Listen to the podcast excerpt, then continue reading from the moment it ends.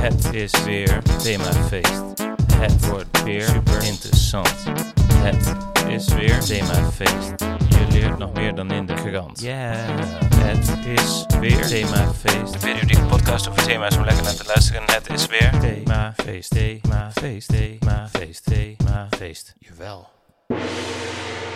Welkom bij Themafeest, de periodieke podcast over thema's. Vandaag is het thema de wind. Klopt. En het was bijna niet zo geweest. Het Nee. zou over de krant gaan deze keer. Mhm. Dat hadden we afgesproken. Ja. En gisteren appte jij via je telefoon een brief naar mij en daarin stond... ik wil eigenlijk toch liever over de wind praten. Mhm. Toen dacht ik, nou ja, liever niet. Ja. Maar ik heb jou toch gelijk gegeven, omdat het altijd zo gaat. ja, ik had in die wind, het waaide natuurlijk de afgelopen tijd af en toe heel hard. Ja, En ik, heb, ik krijg dan een heel groots gevoel. Het overrompelt me. Ik wil ook naar buiten als het zo heel hard waait. Ik hou wel van wind. En terwijl dat het soort... wordt afgeraden. Ja, ja, ik had het ook met toen er was een sneeuwstorm of zo afgelopen winter. Eh, sneeuwjacht noemden ze dat. Ja, En toen wilde ik ook naar buiten. En dan denk ik van, dat is, er gebeurt iets episch en ik wil daarin staan. Ja, het is natuurlijk ergens ook heel dom, want je krijgt misschien een boom op je asses. Maar, ehm, ja. maar ik, voel dan, ik vond het toen echt een heel belangrijk iets toen we er middenin zaten. Daarom appte ik dat. Ja, en ja, nu, nu denk ik van, nou, de krant was misschien ook wel interessant geweest. Kun je ook instaan? Sta je ook elke week in? Klopt. Die puzzel van je? Ja, ik heb niks tegen de krant. Ik, ik vind het iets minder leerzaam dan eh, themafeest. En eh, daarom dacht ik, laten we toch gewoon een themafeest maken en dan over de wind. Nou ja, ik vind het prima. En ik zal proberen mijn vrevel te verbergen en heel enthousiast met je mee te praten. Ja. Misschien volgend seizoen nog een keer over de krant. Maar eh, daarover nu even genoeg. De wind. De wind is de verplaatsing van lucht. Dat is het eigenlijk. En toch heeft het heel veel effect. Het is een heel groots fenomeen. Daardoor konden we zeilschepen maken. Daarom hebben we windenergie. Daarom kunnen we vliegen. Fietsen met meewind. En ook Ja. tegenwind kan ook, maar dat is minder, minder makkelijk. Het heeft nogal wat invloed. Maar voordat we uitleggen waar de wind zelf vandaan komt, eh, vind ik het wel fijn als we altijd even uitleggen waar het woord wind vandaan komt. Hey, waar komt het woord nou weer vandaan? Etymologie. Is het van een Romein of van een Germaan? Etymologie. Tijd om het uit te leggen in een rubriek. Met de tune nog zachtjes als achtergrondmuziek. Etymole, etymole, etymologie.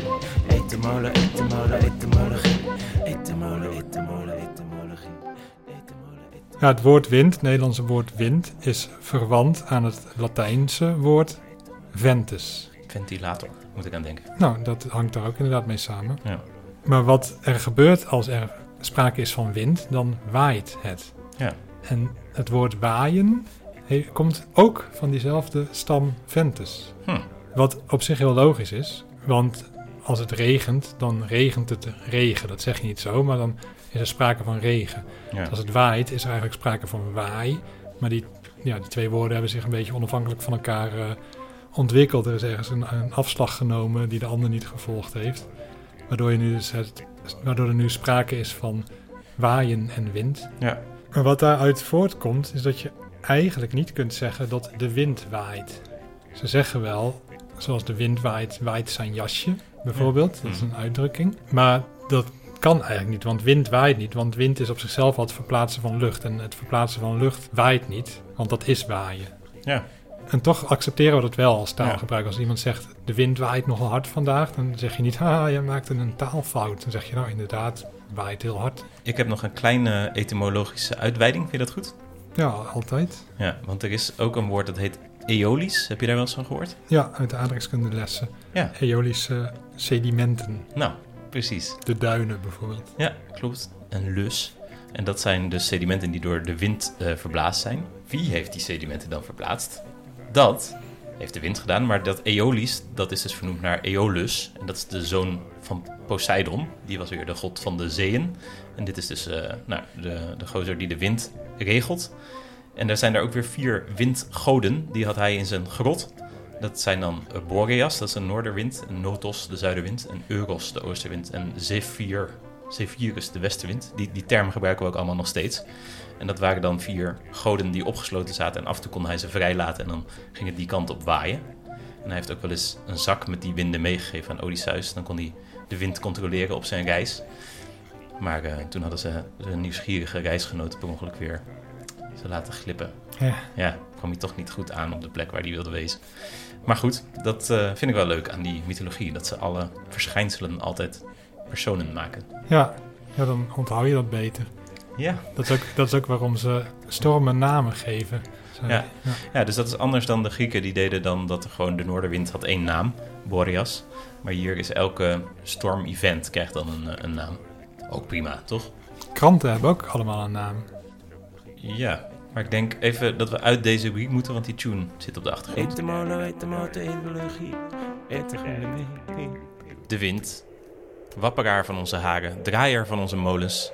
Soms zwak en rustgevend, soms fier en sterk als Irene Woest. En soms, ja, soms, waanzinnig en destructief.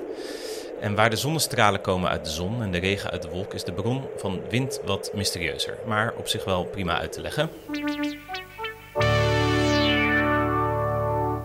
En nu is het tijd voor trosweerman Jan Pelleboer. Ja, dankjewel. Ik heet eigenlijk Wisse Beets. Wisse Beets. Ehm, maar eigenlijk is de zon ook de hoofdverantwoordelijke voor de wind. Het belangrijkste principe is namelijk dat de opwarming van het aardoppervlak door de zon ook zorgt voor opwarming van de lucht boven het aardoppervlak. En warme lucht die zet uit en die stijgt op. En doordat de warme lucht eh, omhoog wegstroomt naar hogere delen in de atmosfeer, ontstaat aan het oppervlak eigenlijk een luchttekort. En dat noem je dan een lage drukgebied, bekend van televisie. En die lucht die omhoog is gestroomd, die eh, verdwijnt niet. Die is daar hoger in de atmosfeer en die stroomt ook weer rond. En die koelt op een gegeven moment weer af, omdat er geen warm aardoppervlak meer in de buurt is. En dan eh, komt die weer naar beneden gezet, omdat die lucht zwaarder is als die koeler is. En daar heb je dan op het aardoppervlak eigenlijk een luchtoverschot. En dat noemen ze dus een hoge drukgebied. En die opstijgende lucht die zorgt voor eh, regen. En op plekken waar die lucht weer naar beneden komt, daar blijft het vaak juist eh, droog en zonnig. Ik zeg even iets tussendoor hoor, anders ben jij zo lang aan het woord. Ga verder. En nou is het weer heel veranderlijk eh, overal op aarde, maar er zijn wel een soort wereldse hoofdsystemen. Dat komt omdat op de Evenaar bijvoorbeeld, dat is het stukje wat het dichtst bij de zon staat. Dus door de opwarming daar is daar meestal een lage drukgebied, dus alle lucht gaat omhoog. En eh, de gebieden ten noorden en zuiden van de Evenaar, eh, daar vandaan wil dus allemaal lucht naar de Evenaar toe stromen. En dat noemen ze dan wind. In dit geval een passaatwind. Die waait altijd dus eh, richting de Evenaar.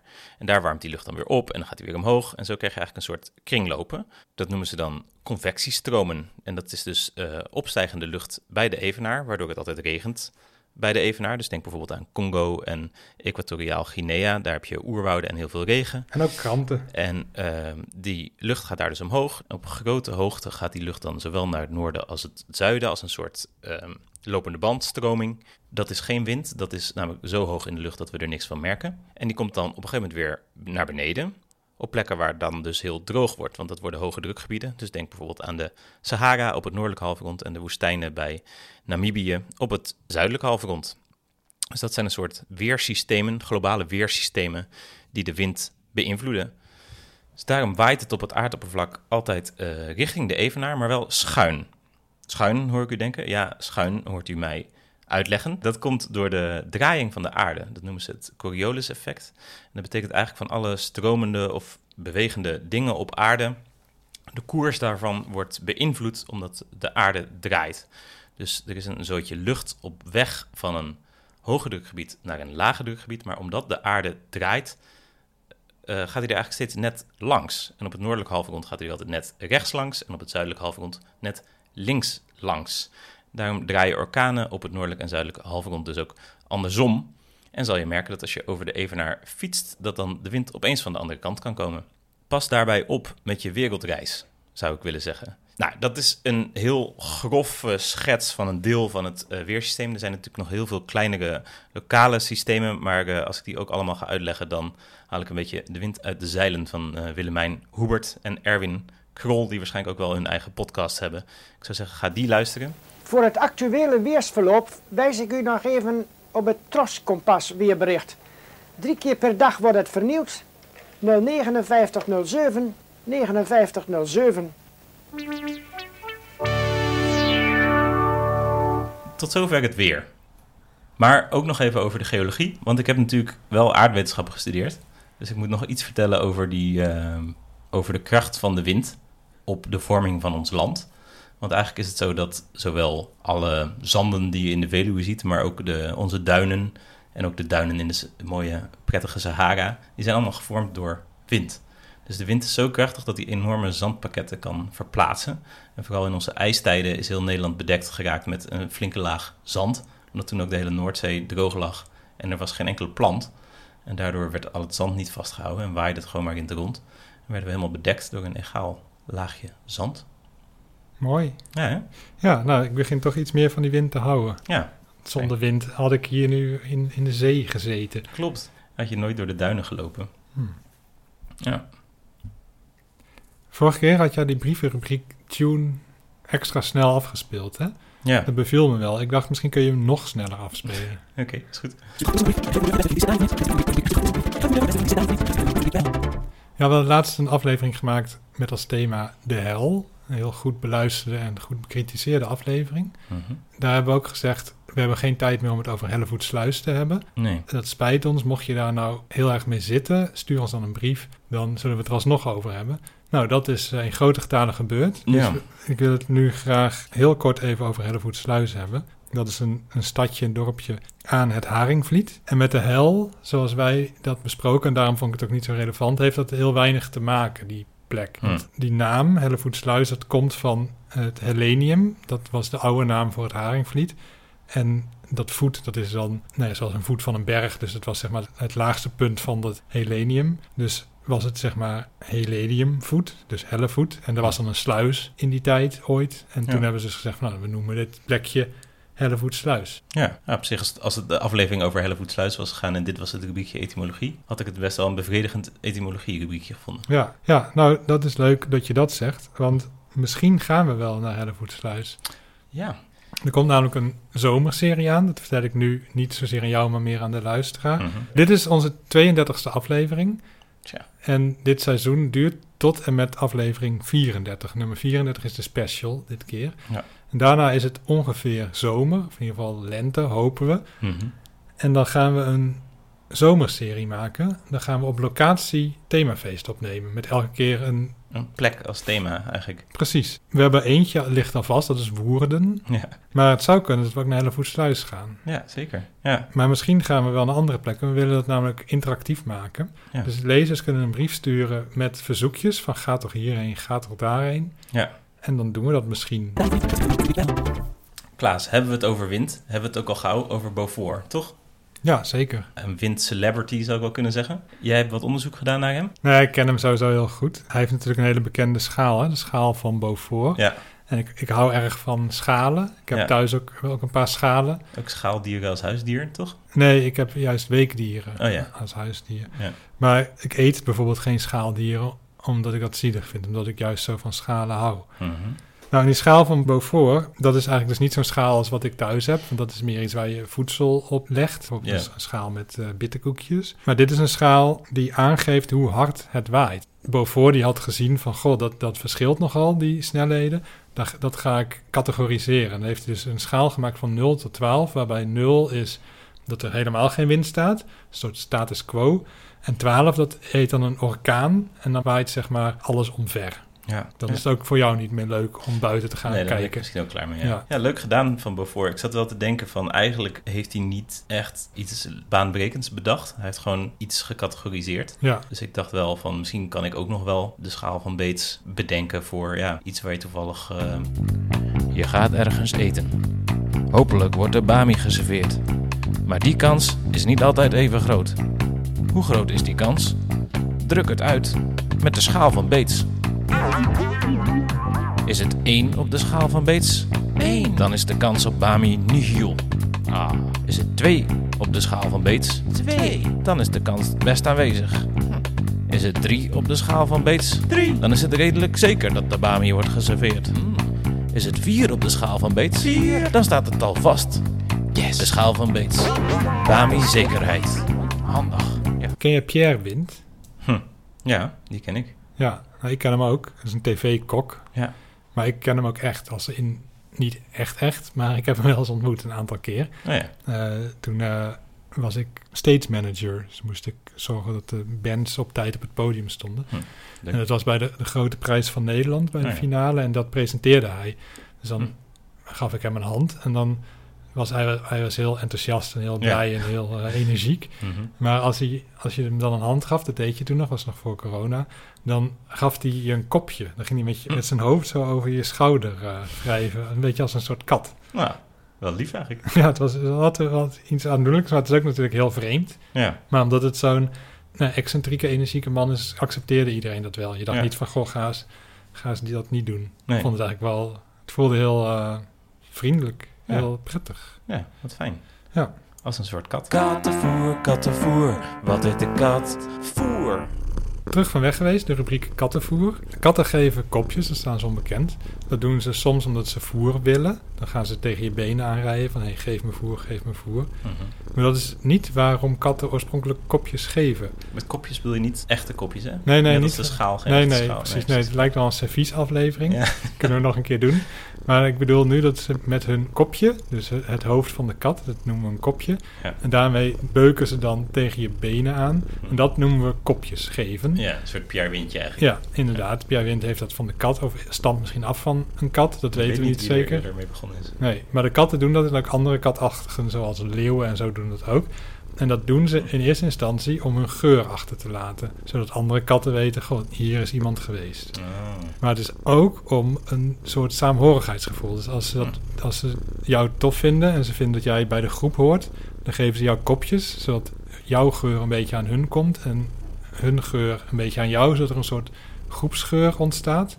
En dat is dan, nou, dat is lekker onze geur, weet je wel. Dan heb je, heb je iets gezamenlijks. Maar ze doen het dus ook omdat ze je gewoon lief vinden. Er zit meer achter dan je denkt. Ik dacht toen je begon met uitleggen van ze doen het eigenlijk vooral om, je, om hun geur aan je te smeren, dacht ik, we worden een beetje misbruikt. Je denkt dat ze lief doen, maar eigenlijk zijn ze bezig te zorgen dat andere katten het uit hun hoofd halen om bij jou in de buurt te komen. Ja, nou, dat zit er misschien ook wel een beetje in. Ja, het is dit dit is mijn plek.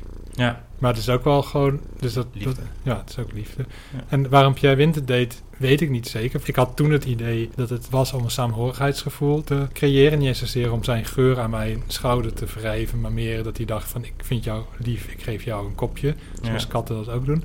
Maar misschien zat er meer achter. Misschien dat hij toch dacht van, ga, dan ruikt hij de hele tijd naar mij. En hij staat natuurlijk de hele tijd in de keuken. Hij is een kok, dus hij heeft sowieso heel veel geuren in zich. en heb jij dan dat er daarna eigenlijk nooit meer koks naar je toe zijn gekomen? Ik heb weinig koks meer ontmoet Hm. sindsdien. Dit zou toch best wel eens te kunnen zijn dan. Ja, ja, zeker. Maar misschien dat hij ook wel gewoon eten wilde. Dat heb ik hem niet gegeven. Oh ja, dat is natuurlijk wel een voedselliefhebber. Ja, ik heb hem sindsdien ook niet meer gezien. Ach. Dus ja, het is toch mislukt. Ik had dit eerder moeten weten. Ja. Ja, we hebben het nu vooral gehad over wind op aarde. Ja, dat is waar. Ik, heb, ja, ik focus met de meeste onderwerpen die we bespreken op aarde eigenlijk. ja, klopt. Het was me al eerder opgevallen en dat vind ik niet erg, maar het lijkt me toch ook goed om af en toe aan andere planeten te denken. We hebben Hmm. natuurlijk al een keer een hele aflevering gemaakt over Pluto, Ja. wat dan weer geen planeet is. Nee. Maar het waait ook op andere planeten. Tja. Sterker nog, op heel veel planeten waait het veel harder dan bij ons. Hm. Ja, er zijn natuurlijk geen bomen. Nee, precies. En de temperatuurverschillen zijn daar soms veel groter. Ja. En het heeft ook te maken met de samenstelling van de lucht. Oh ja? Ja, Hm. ook ja. ja. Ja, kan Dus er zijn, ja, er zijn bijvoorbeeld op Mercurius, geloof ik. Ik haal die planeten altijd een beetje door elkaar. Maar het maakt niet zoveel uit. Maar daar heb je, heb je van die winden die maar doorgaan. Dat zie je ook. Dan zie je zeg maar rode, rode plekken op die planeet. En dat, Mhm. zijn dan, dat is dan wind. En dat gaat dan echt veel harder dan die stormpjes die wij laatst hadden. Hm. Dat gaat dan echt om 400 km per uur. Hij is wel hard. Ja, en ook op de maan bijvoorbeeld, daar waait het dan niet, want daar is geen lucht, geen Ja. atmosfeer. Nee. Dus daar is het lekker windstil. Dus als je lekker een stukje wil fietsen, dan moet je naar de maan. Maar dan heb je al je pech dat je natuurlijk zuurstof nodig hebt om je lichaam ook draaiende te Ja, houden. je en dat heb je daar dus niet. Dus moet je met een fles en dat is wel heel zwaar. Dus misschien kun je beter Het op is de aarde zwaar, maar het is wel zes keer zo licht op de maan als op aarde. Ja, dat is waar. Ja. Ja. Dus op zich kan het. ja, maar moet je daar eerst helemaal heen. Ja, Het is te overwegen, maar ik denk niet dat ik het bij leven ga doen. nee. Nou, en dan heb je nog de zon, Ja, waarvan jij al zei, dat is eigenlijk de, de grote veroorzaker van het hele fenomeen wind. ja.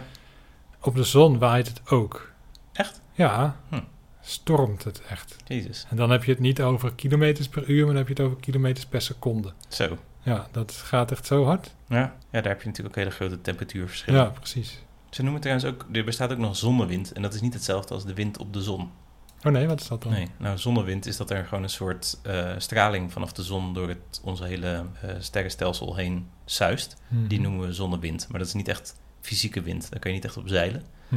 Maar dat is gewoon eh ruimtestraling. Oh ja, nou, dan moeten we misschien Ja, in aflevering 1604 nog eens verder op ingaan. ja, precies. Of als we inderdaad thema feest on tour gaan doen, dan zouden we dus ook... Het hoeft niet per se op aarde te zijn, Nee, wat mij betreft. we zien wel wat onze lezertjes willen. Eigenlijk noemen we alle verplaatsingen van lucht noemen we wind. Zo ook de verplaatsing van lucht uit je darmen naar de buitenkant van je lichaam. De puf, de scheet, Mhm. de ruft. Ja, ik dacht wel dat je daar nog wel even over wilde praten. Toch even kort, ja. Ja, want ehm, geef jij je winden ook een naam? Nee. Oké. Jij? Ja, nou dus soms. Er zijn een aantal winden die ik heb gelaten waar ik nog af en toe het over heb. Dat waren best wel invloedrijke winden waar mensen het nog steeds over hebben. Er is een een groepje mensen die noemt mij paprika-eiwissen. Mhm. En dat komt van een, van een eh, vakantie eh, lang, lang geleden. Eh, toen waren we in Hongarije. Daar heb ik iets gegeten. Dat was eh, iets wat niet goed uitwerkte op mijn darmen. En ik, heb, eh, ik was de eigenaar van de auto waar we mee waren. Dus ik, ja, iedereen moest wel steeds bij mij in de buurt zijn. Het was heel vervelend voor iedereen. Maar dat heeft mij de bijnaam eh paprika-eiwissen opgeleverd. Ja, dat, dat schijnt dan de melange van eh, geuren geweest te zijn waar, dat, waar die betreffende winden naar hebben Ja. geroken. Ehm, ja, Maar dat is toch een ander type naam dan Denise.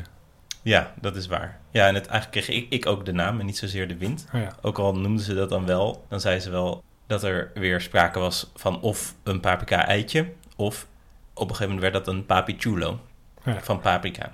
Ja. Dus eh, er heeft wel een soort, heeft de wind ook een soort naam gekregen. En ik, wil- ja, ik wilde er alsnog mijn excuses voor aanbieden, maar ik had gewoon niet... eh, soms heb je dat in een ander land. Ik weet niet, misschien was het ook wel een slok eh, water die niet goed was of iets dergelijks. Maar ook dat is wind. Maar om even uit de vieze hoek te gaan... Ken je de zin, ik heb de banden vol met wind? Ja, Dat Daniel Loos. Ja, precies. Ons- Ons mooie Drenthe. Inderdaad. Dat vind ik echt een leuke...